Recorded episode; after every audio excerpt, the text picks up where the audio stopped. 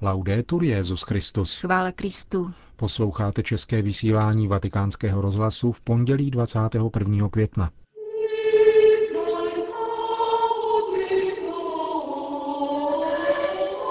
Zlo chce ovládnout svět a je nezbytné vstoupit proti němu do boje, řekl dnes Benedikt XVI. členům kardinálského sboru. V konferenčním sále vatikánského rozhlasu proběhla dnes prezentace knihy nazvané Klíče Benedikta XVI. k interpretaci druhého vatikánského koncilu. V německém Mannheimu se včera zakončilo národní setkání katolíků Katolikentag. To jsou hlavní témata našeho dnešního pořadu, kterým vás provázejí Jana Gruberová a Milan Glázer.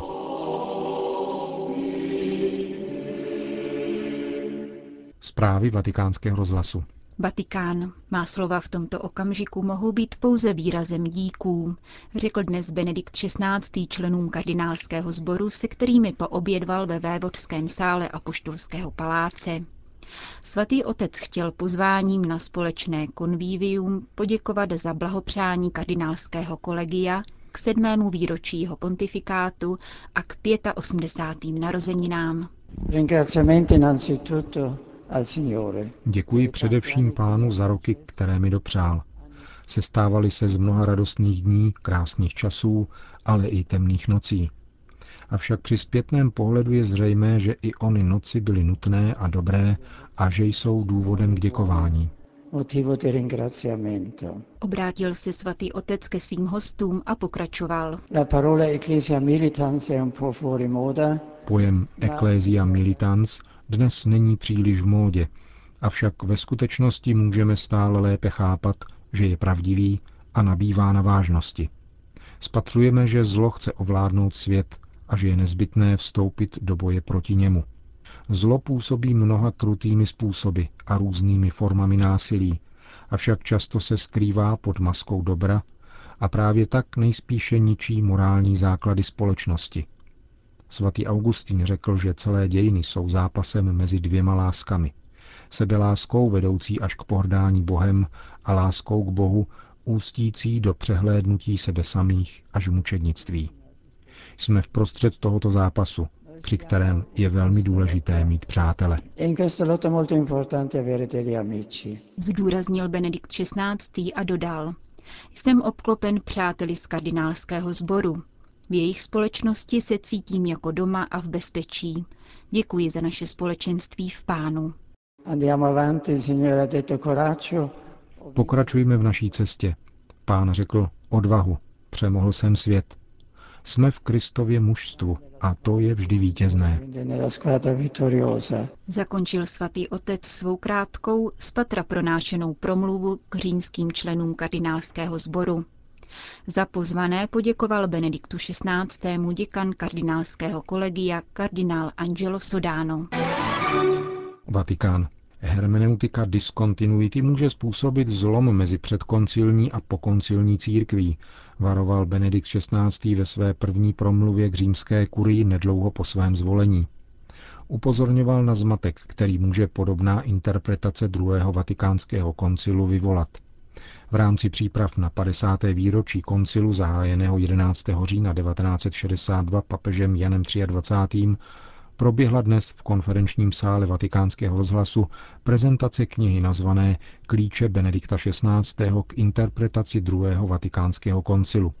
Jejími autory jsou kardinál Walter Brandmüller, arcibiskup Agostino Marchetto a monsignor Nicola Bux.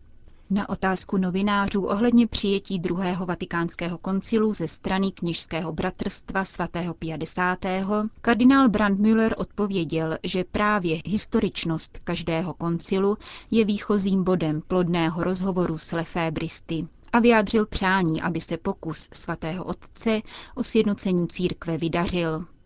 Jaké jsou tedy klíče k interpretaci druhého vatikánského koncilu podle Benedikta XVI.? Odpovídá arcibiskup Marketo, emeritní předseda Papežské rady pro migranty a cestující. Na první klíč poukázal kardinál Ratzinger ještě než se stal papežem. Pohybujeme se v oblasti interpretace, v hermeneutice reformy v kontinuitě. Ve své proslavené promluvě z 22. prosince roku 2005 Papež dodává, že jiná interpretace, totiž zlomu a diskontinuity, vyvolává zmatek a působí obtíže. Svatý otec tedy poskytl klíč ke správné interpretaci koncilu, která působila starosti už Pavlu VI. Další klíč, který nyní přibývá, se odvíjí z vize roku víry. Musíme si uvědomit, že církev nelze chápat, nepohlížíme-li na ní očima víry, nepřijímáme-li zvláštní přítomnost Ducha Svatého právě na ekumenickém koncilu. V této knize se snažíme podložit interpretace svatého otce z teologického hlediska. Vraťme se ještě k otázce obou hermeneutik. Diskontinuity zlomu na jedné straně a hermeneutiky kontinuity reformy na straně druhé. Která z nich převažuje v současné církvi? Bohužel musím říct, že převažuje hermeneutika zlomu. Ba dokonce došlo k tomu, že ji zastávají nejen přívrženci majoritní skupiny účastníků koncilu, ale také tradicionalistická hnutí. Takto podle nich došlo ke zlomu. Stále je tady před námi mnoho práce. V jakém smyslu tedy přinášíte argumenty pro papežovo čtení koncilu? Kardinál Brandmiller představuje druhý Vatikán na pozadí všech ekumenických koncilů a připojuje charakteristiku jeho specifik. Já ze své strany zdůraznuji kontinuitu a zároveň poukazuji na to, že obnova přišla skrze konsenzus a dialog, Tedy jde o obnovu v kontinuitě. Řekl našemu rozhlasu arcibiskup Agostino Marketo. Vatikán, Papežský východní institut a Gregoriánská univerzita budou hostit mezinárodní konferenci o životě a poslání svatých Cyrila a Metoděje u příležitosti tisícího 150. výročí jejich příchodu na Velkou Moravu. Konference bude probíhat ve dnech 25. až 26. února příštího roku pod patronátem kardinála Josefa Tomka, emeritního prefekta Kongregace pro evangelizaci národů a arcibiskupa Cyrila Vasila, sekretáře Kongregace pro východní církve. Jak prohlásil zmíněný slovenský kardinál, konference má rozšířit povědomí o působení a poslání slovanských apoštolů. Na konferenci vystoupí rovněž pražský arcibiskup kardinál Dominik Duka, dále předseda Papežské rady pro kulturu kardinál Gianfranco Ravázi, aténský exarcha Dimitros Salachas, krakovský arcibiskup kardinál Stanislav Dživiš a další.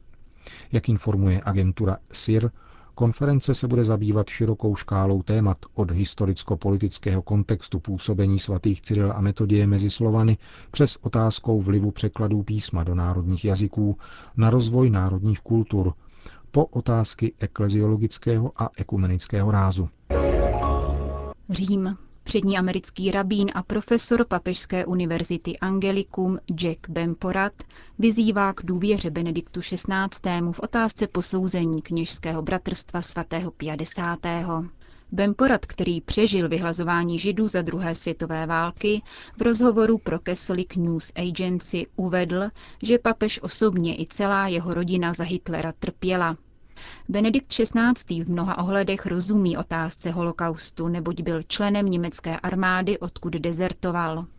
Jeho rodina stála proti nacistům a on sám byl zcela proti Hitlerovi. Uvedl doslova rabín Bemporat.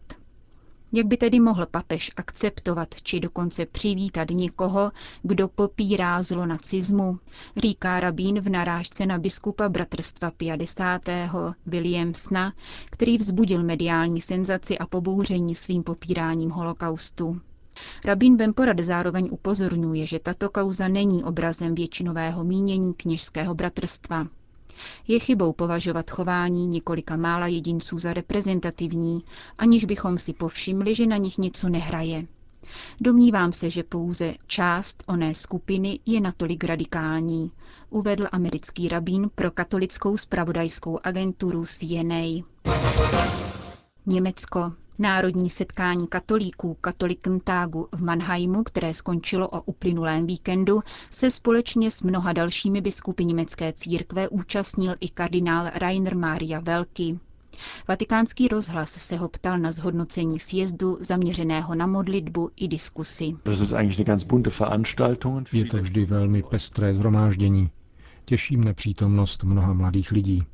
Slavili jsme společnou bohoslužbu, která byla výrazem naší víry Avšak zřetelně vnímám také rozdílná mínění, očekávání či naděje německé církve. Nesmíme si zastírat zlom, který zde nastal. Nedaří se nám předávat víru dalším generacím.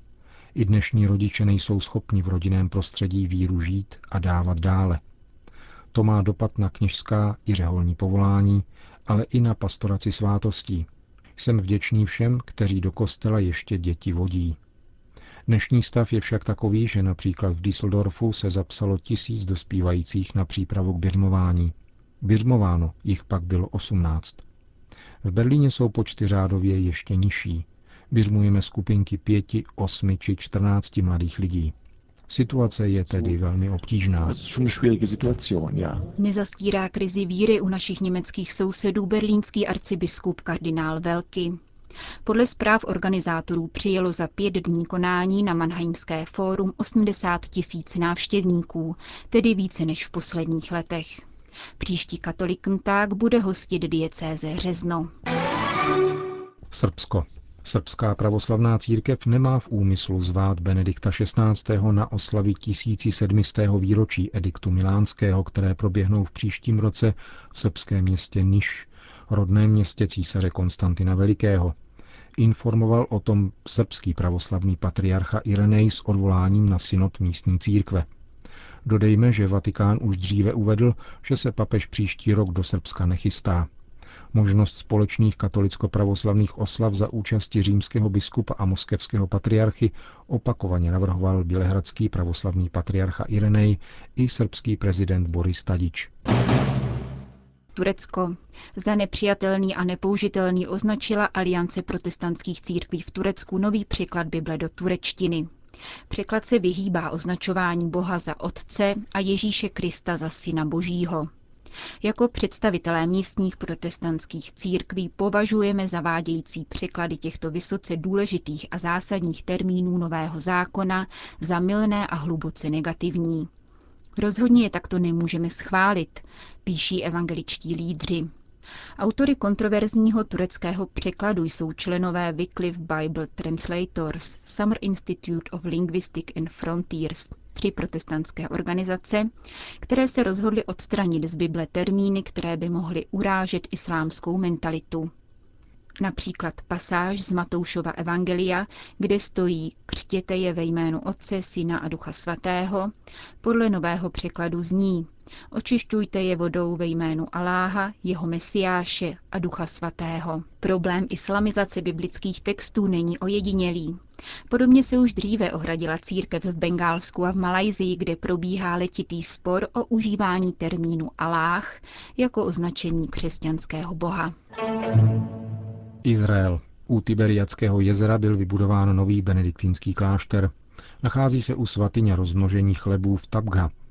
Slavnostní posvěcení kláštera se konalo v neděli na slavnost na nebe vstoupení páně za účasti představitelů místní církve a poutníků z Německa.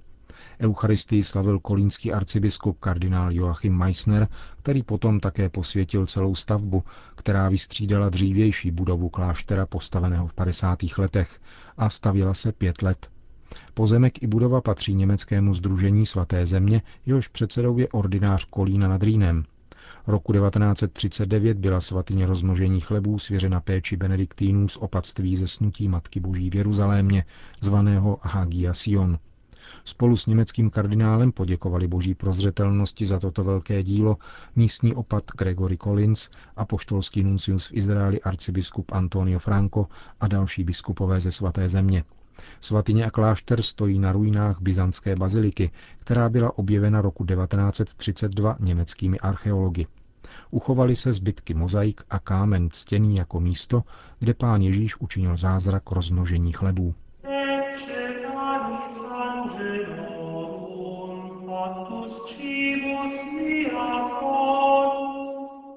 Končíme české vysílání vatikánského rozhlasu. Chvála Kristu. Laudetur Jezus Christus.